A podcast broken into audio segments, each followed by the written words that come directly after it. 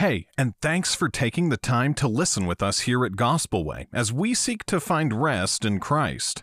Please know that this is supplemental and does not replace your local church or the pastor that God has given to shepherd your soul. But it is our prayer that God will use these resources to bless you and point you to Jesus.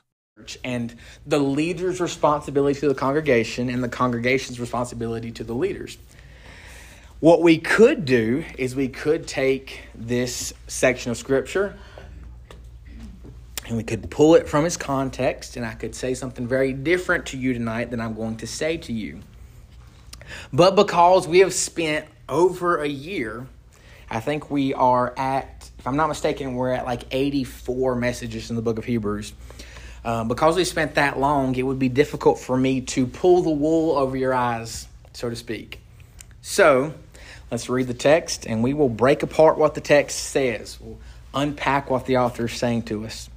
In verse number 17 of chapter number 13, the author writes through the inspiration of the Holy Spirit Obey them that have rule over you, and submit yourselves, for they watch for your souls, as they must give an account, that they may do it with joy and not with grief, for that is unprofitable for you.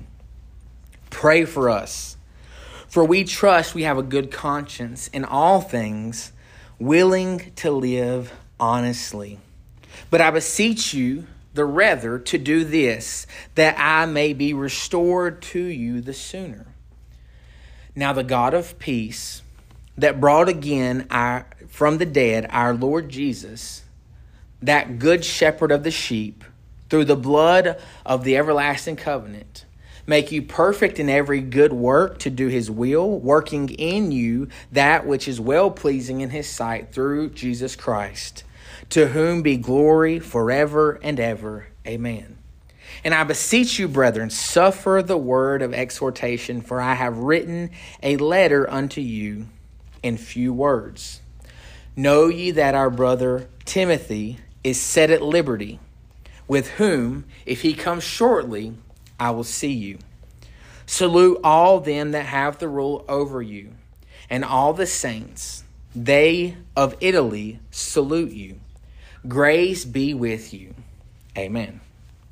The author here, specifically in verses 17 and verse 18, gives us an explanation of how we are supposed to see one another in the structure of the church. In him closing out the book, he thought it necessary to make sure that we understand the structure of the assembly. And if we remember back through the last couple chapters, we can gather why this was important. we go back to chapter number 10, you'll remember that he tells us that we need each other, that we need to pray for one another, that we need to assemble together. Don't forsake assembling together because we need that. And he explains to us why we need it because we're all running a race, and there's some of us that grow weary, and we need to be able and willing to pick up those around us who are weary and to carry them forward. And if you miss what I'm saying, if you remember this morning, we heard James say the same thing. We are here to pray, to encourage, to help one another. And in all of this, the author shows us here in verse 17 how this happens. And what he does is he breaks apart the roles, so to speak, in the church. He says in verse number 17, Obey them that have rule over you, and submit yourselves, for they watch for your souls, as they must give account, that they may do it with joy and not with grief, for this is unprofitable for you. So the author here is speaking to the congregation of people, and he's saying, Guys, I need you to do something for me. I need you to obey them that have rule over you and submit yourselves to them. So, what I'm going to do is I'm going to break this apart. And first, I want to look at the understanding of the role of the leaders in the church. And then I want to look at the understanding so to speak, of the role of the assembly of the church. And then I want to look at the role of all of us together. And we'll see that in verse 17 and 18. And then everyone together will get a grasp of that throughout the rest of the chapter. What the author does here, first of all, is he speaks to the congregation and he says, Obey them, but he tells us who we're obeying. He says, Obey them that have rule over you. So if you see that in verse number 17, he says, Them that have rule over you. He also describes them as them which watch for your souls and he also describes them as them which must give an account. So we have this, this threefold description of the leaders, if you will, in the church. They are ruling over, they are watching for souls, and they must give an account. So, to understand this role of leaders, we need to understand those three pieces. So, first of all, he says, Them that have the rule over you. And if we're not careful, what we'll do is we'll read ourselves into this text and we will see ourselves as sitting in the congregation and we will see in our minds someone who is standing before us with the title of pastor or elder or bishop or overseer. And we will think the author is saying, I want you to listen to everything that that man says. Listen to everything that he tells you to do. If he says something, then that is the truth.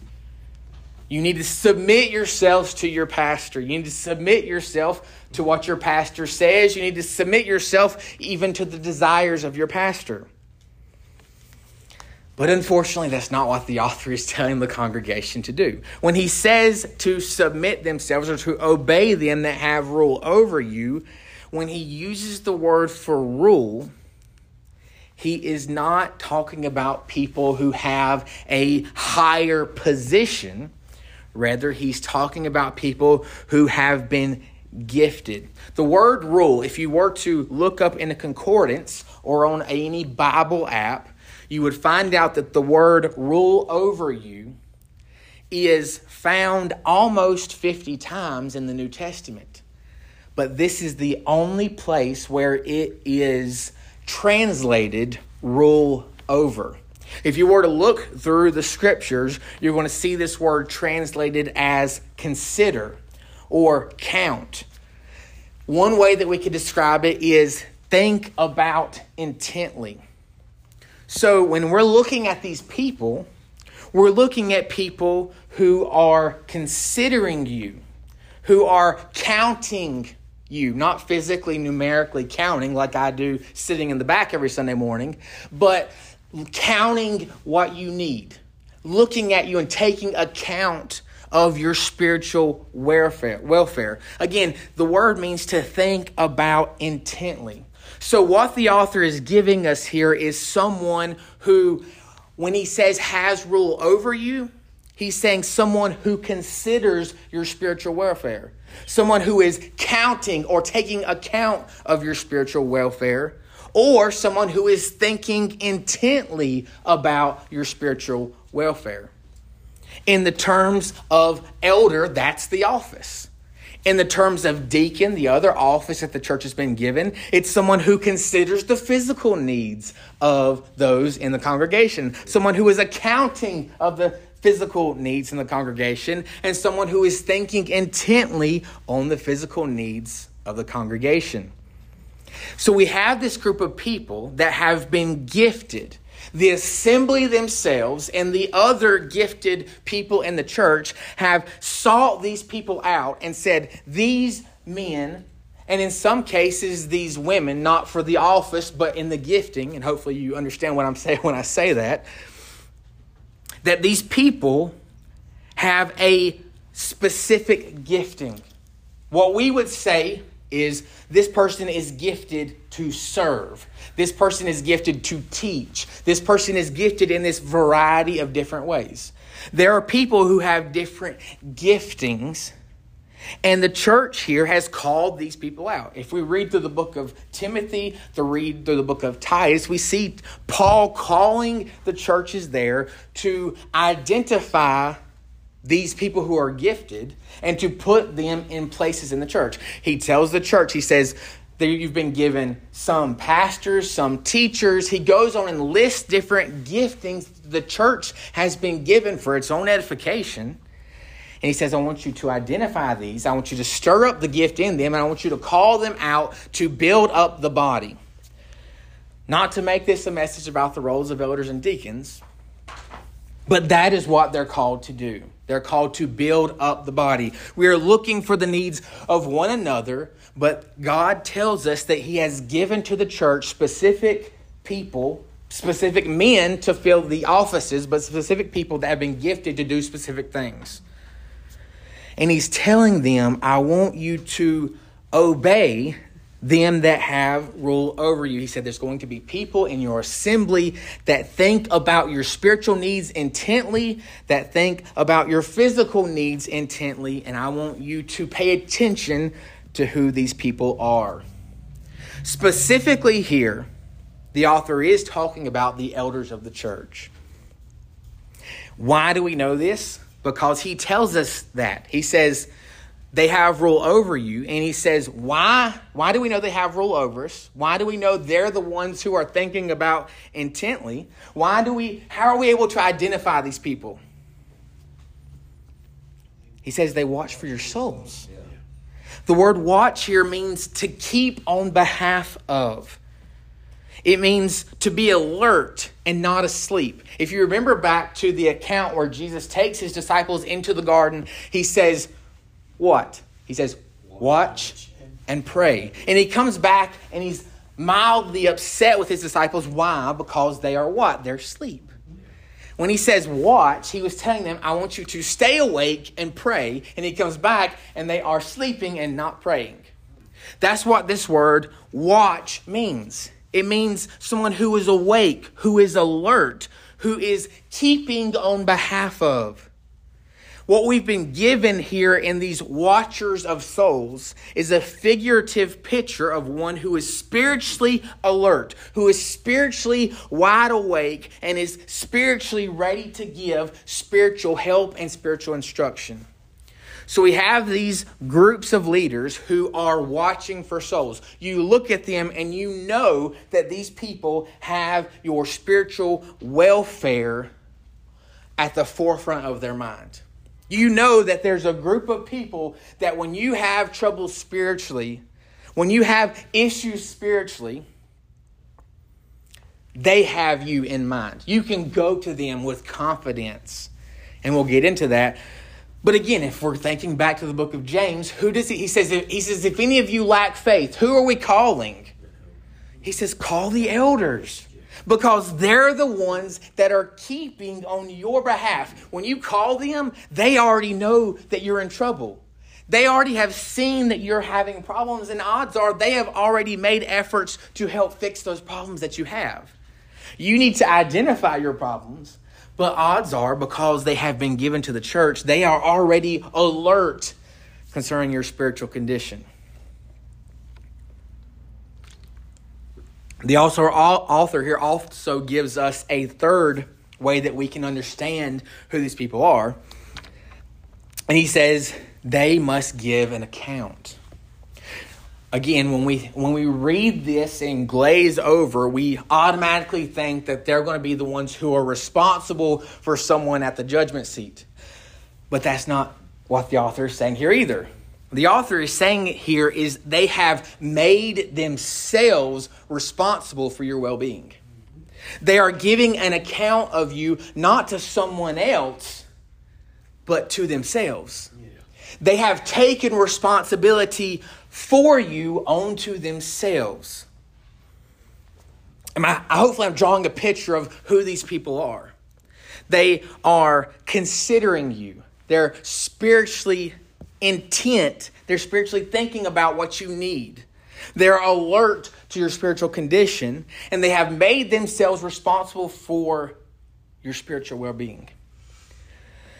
So we see this group of people, or I hope we that we do. We understand this role of leaders. What is the role of those others in the church? Again, verse 17. We can see this responsibility of these roles. Verse 17, he says, Obey them. Again, not to overemphasize this point, but we could read that and we could take it the wrong way. But the word obey here means to be convinced or persuaded of. It does not mean obedience in the sense that a dog obeys their master. But the way that we could say it is I want you to trust those who have leadership over you. Trust those who have your spiritual well being in mind. Another way is have confidence in those people who have your spiritual well being, who have confidence in those ones that they're, they're spiritually looking out for you. This makes sense in the context because he's already told us who we are in this book. He's already told us what we're doing, and he's saying, have confidence in the system that God has given you. Again, if we were to take this, we could make it say something else. And I'm trying not to be as blunt as I'm wanting to be, but the church that God has given, it's not an army with ranks. It's a family. Right. We're gathered together as the family of God. If you read throughout the New Testament, you will see Paul again and again and again call the church the household of God. Yes. We're not looking at this text, ranking ourselves here, here, here, and here. We're not figuring out who the generals are and who the captains are and where all these people lie in a ranking and figure out who we're to obey first and second and third. We're not trying to give some kind of hierarchical structure because we're not in a business, we're not in the military, we're in a family. And in that same way, if we look at the family structure, we are given this idea of submission and love in the family. So it makes sense that God modeling the church and modeling himself models that in the church as well. There are many who come into leadership in the church through one way or another that have no concern for the flock but they have a lot of concern for the amount of power that they have. Yes.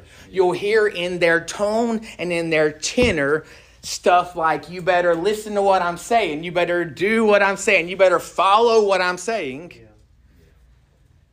But that's not the type of people that the author was talking about. Right.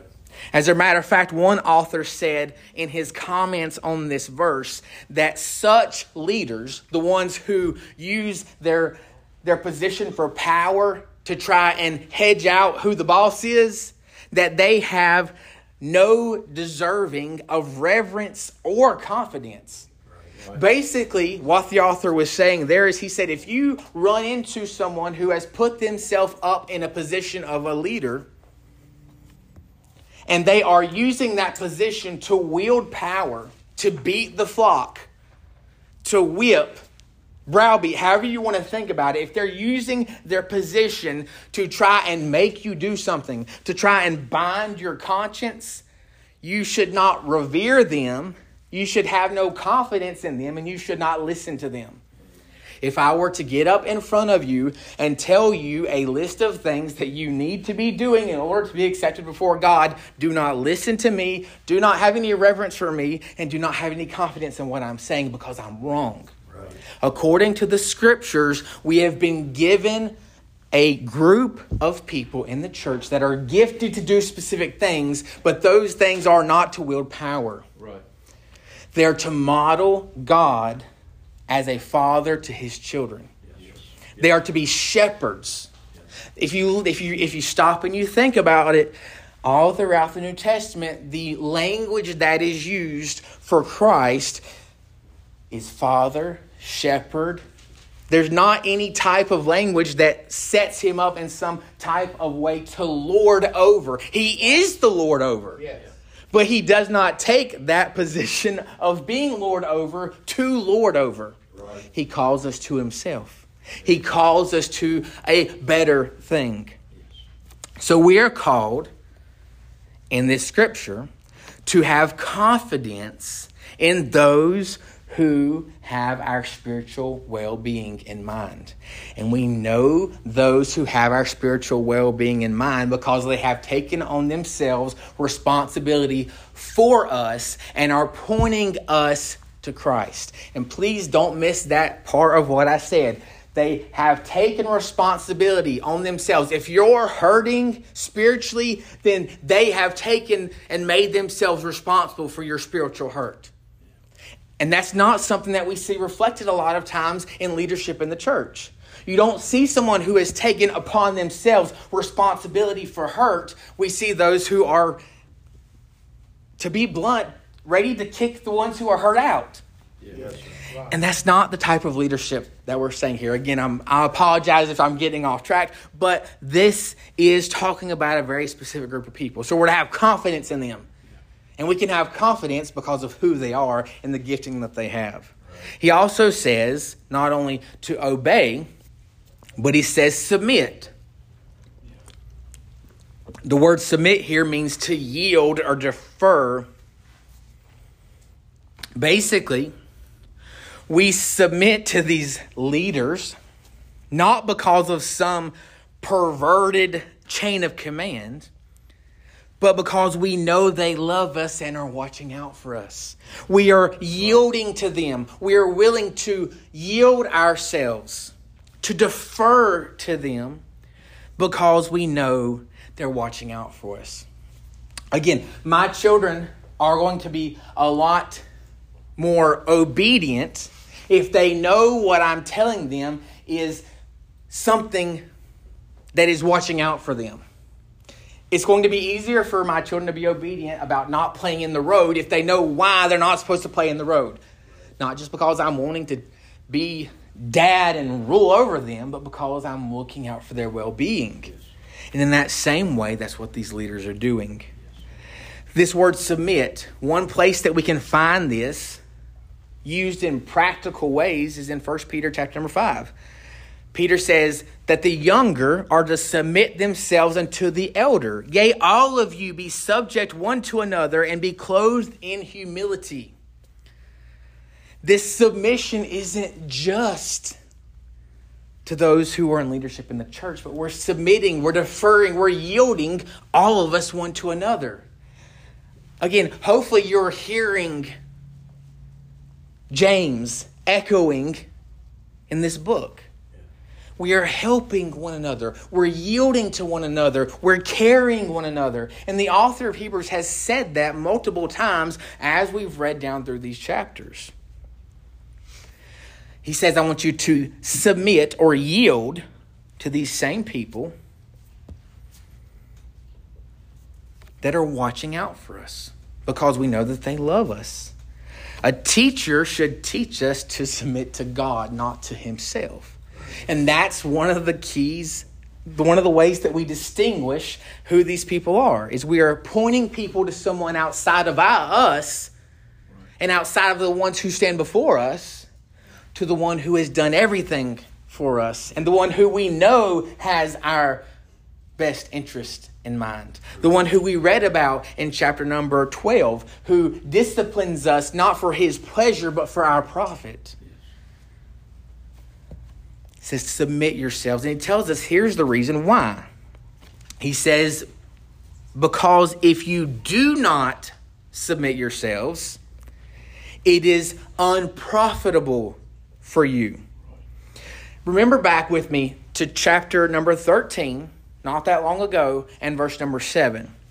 In chapter number 13 and verse number 7, the author calls us to remember those who have gone on before us and again, if you remember back to that sermon, you'll remember that we were called to remember. He tells us to remember, and then he tells us not to forget. So we have this call to remember what's been said by those who have gone on before us. But in this verse, we're called to yield to those who are before us.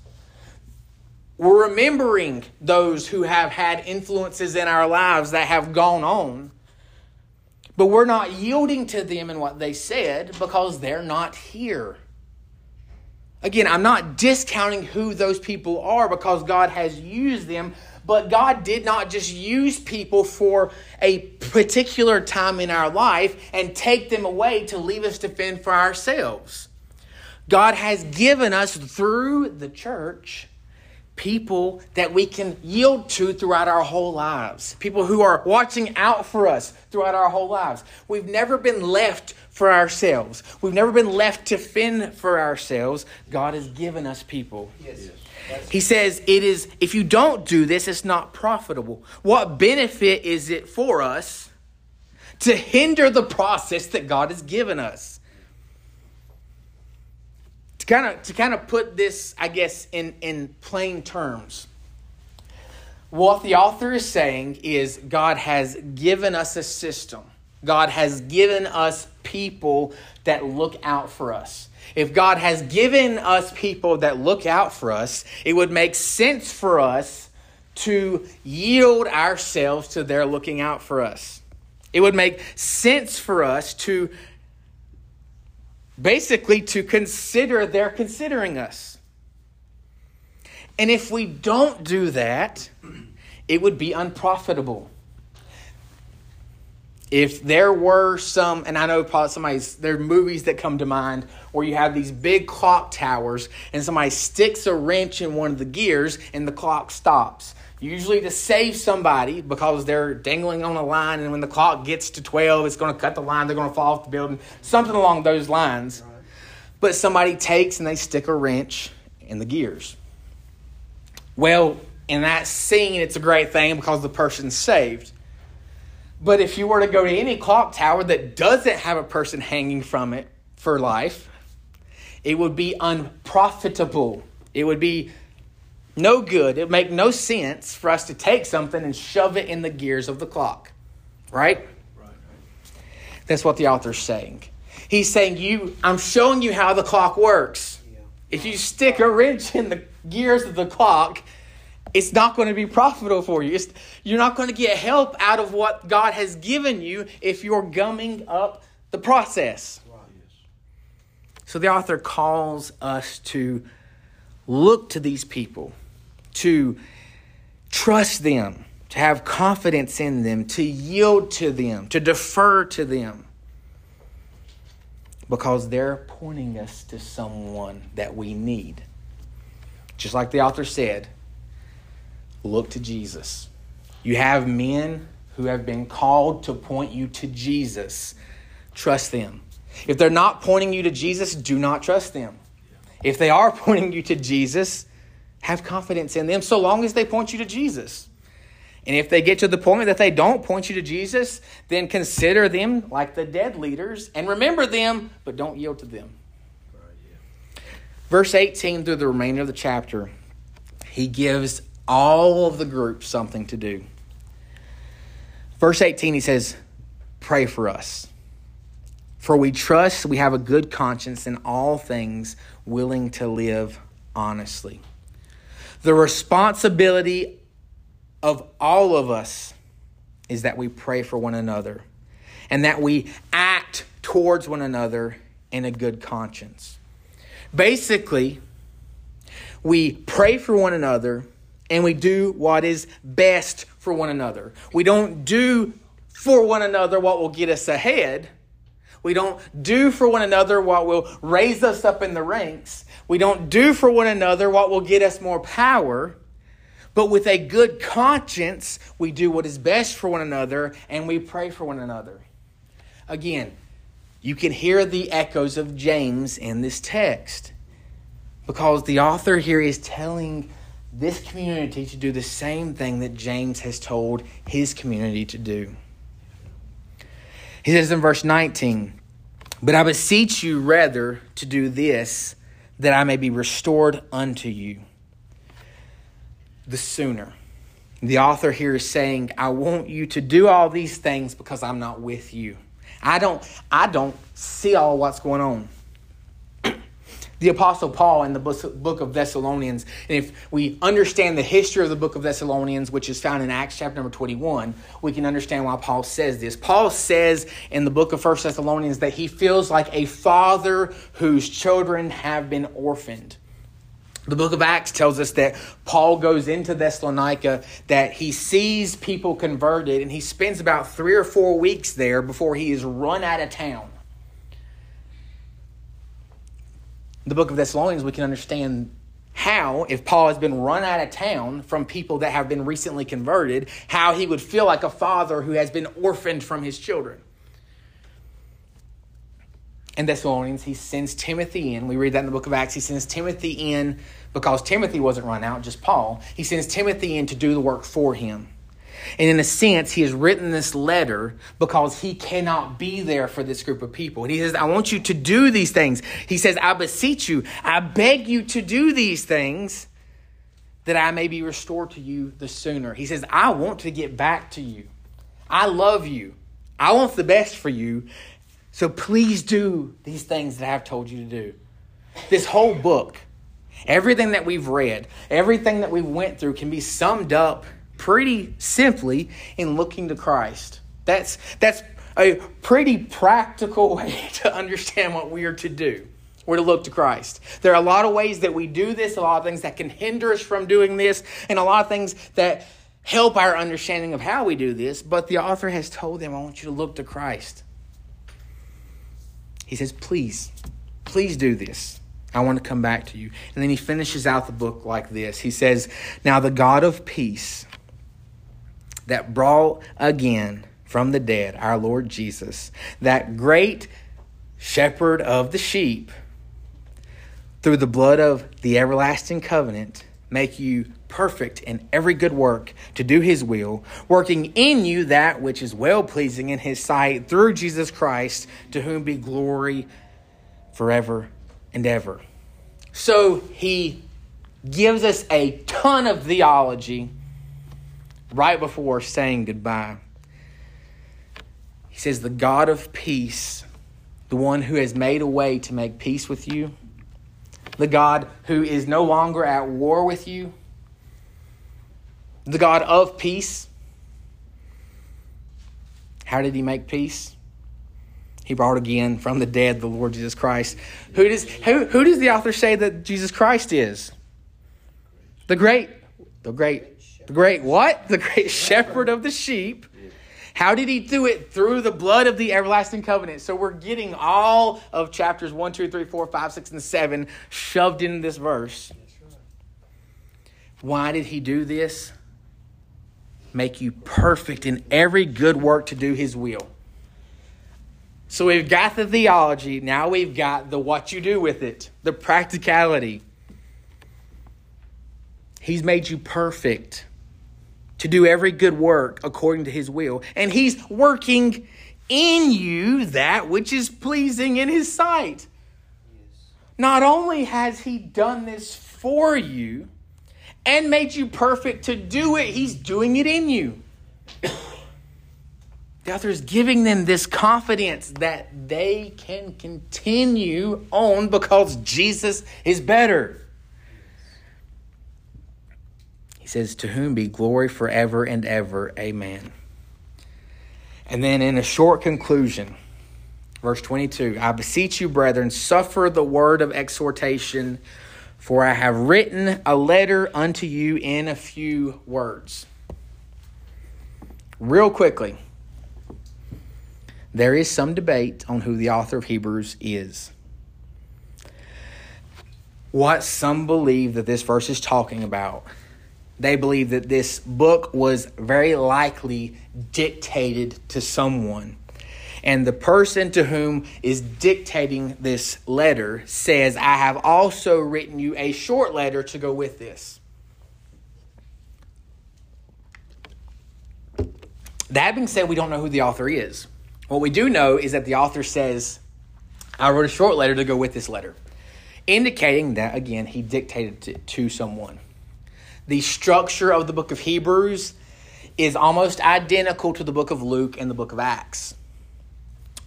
Most likely, this book was told what to say by to the to Luke, the physician.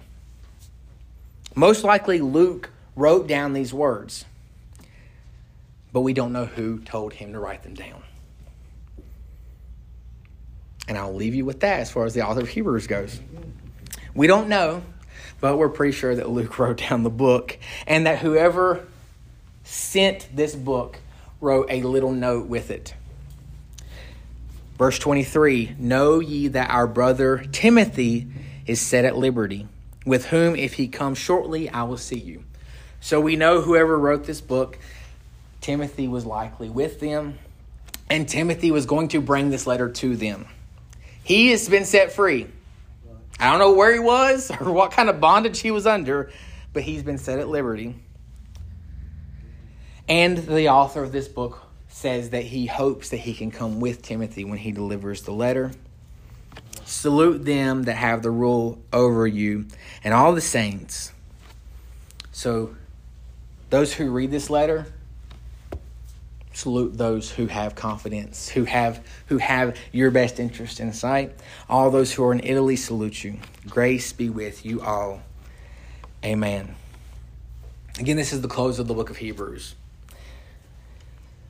The author here, through these last couple chapters, has given us a lot of practical information.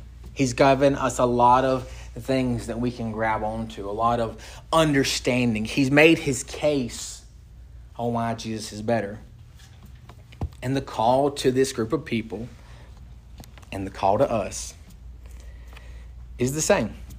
Just keep looking at Christ. God's given us a way to see Him. He's put people in our lives that help us see Him. He's given us the responsibility to show other people Him. But the primary person of the book of Hebrews is Jesus. That's who we're called to see. So if we walk away from Hebrews with anything else than that, when we've missed the point. Because the author of Hebrews has again and again and again and again and again told us that Jesus is better, that Jesus is enough, that Jesus is worthy of your worship and your confidence. So, with the people that this book was written to, let's leave the book of Hebrews with confidence, looking to Jesus, the author and finisher of our faith. Let's pray.